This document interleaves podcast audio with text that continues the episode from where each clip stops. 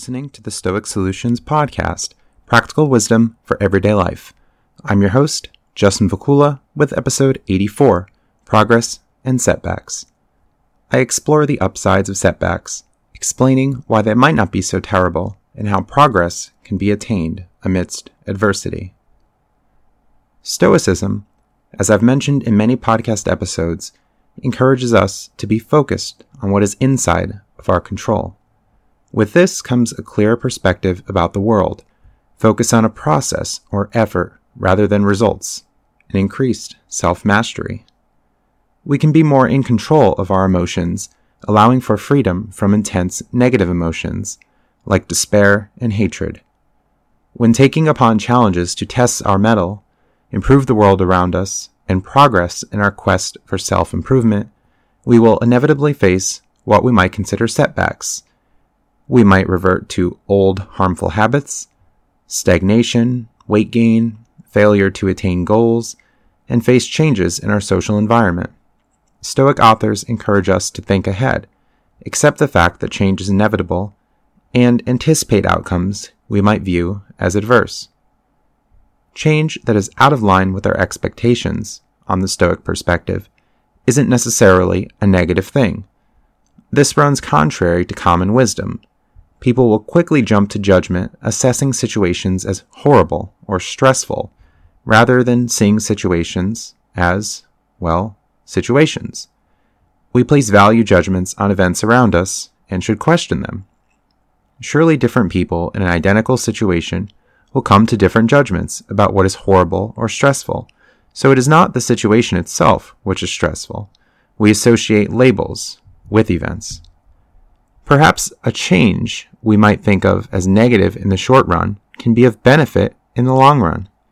Maybe a no regarding that promotion you aspired to take seemed crushing at the moment, but a better opportunity becomes available shortly after.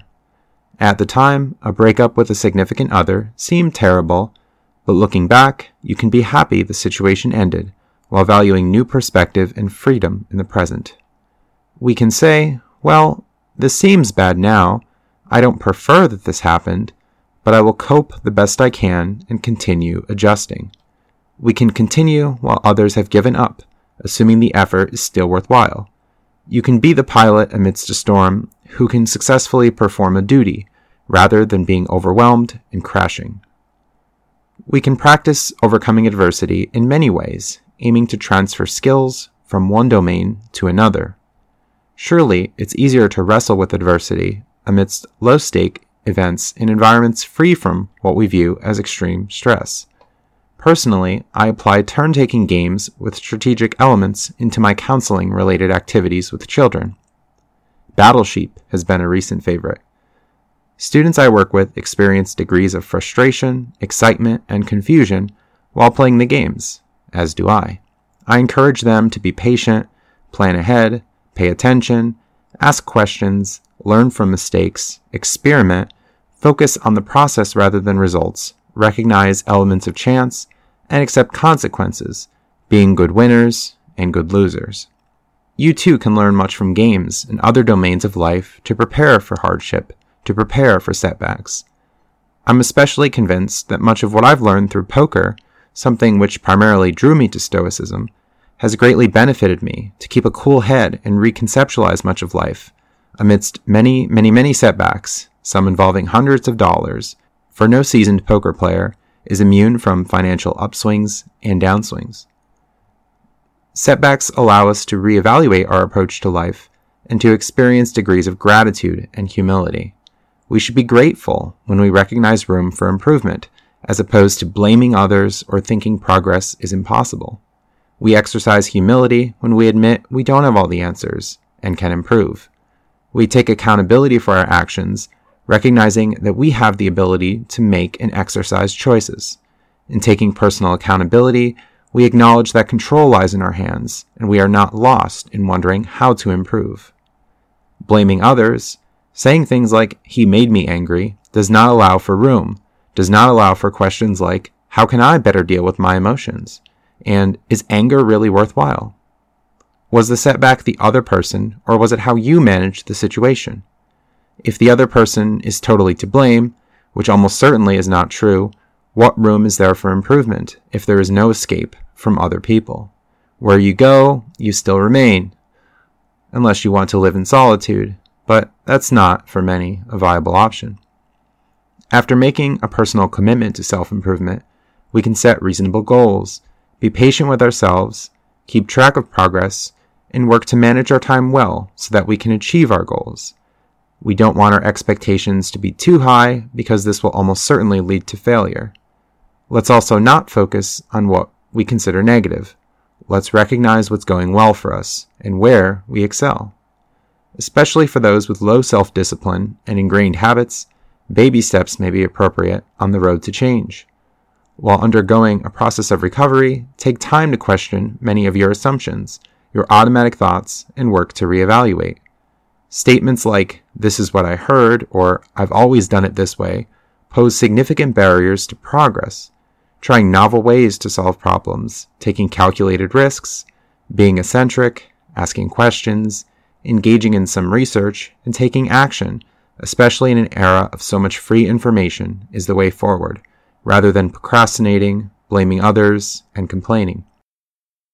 We ought to question our preferences, lower expectations, and accept that even great fame, riches, and luxury won't guarantee a blissful life.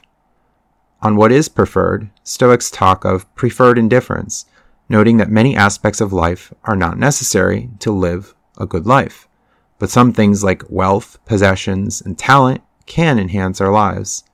Lacking an expensive Victorian home will not compromise our moral character. This will not interfere with fulfillment. We ought to even shun such lofty desires and come to realize that certain possessions may interfere with a good life.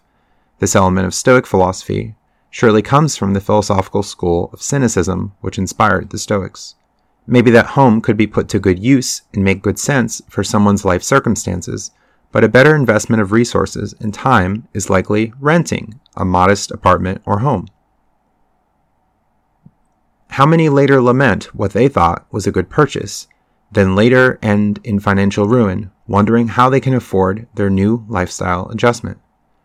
The content frugal person is surely better off than the stressed out individual with more possessions, viewed by the frugal man as empty in value. We can ask, what are the downsides of this supposed luxury? Would this desire actually be a setback and interfere with our progress? Setbacks will be inevitable. Our expectations won't always be met. Life isn't always a picnic. We can reconceptualize, though, the way we think about setbacks to not be overwhelmed, defeated, or hopeless. Things we initially think of as negative may allow for progress, and, with the passage of time, likely not feel so terrible in days, weeks, months, or years to come. Prepare for adversity through study and application of Stoicism so you can better navigate the journey of life by being more content, humble, grateful, present, and mentally strong. Thanks for listening and stay tuned for more content. Visit my website at stoicsolutionspodcast.com where you can email me, connect with me on social media, find past episodes, and join my Discord chat server for interactive discussion. Support my work through Patreon, PayPal, the Cash App, and referral links by visiting the Donate tab on my website. Podcast music, used with permission, is brought to you by Phil Giordano's symphonic metal group Fairyland from their album Score to a New Beginning.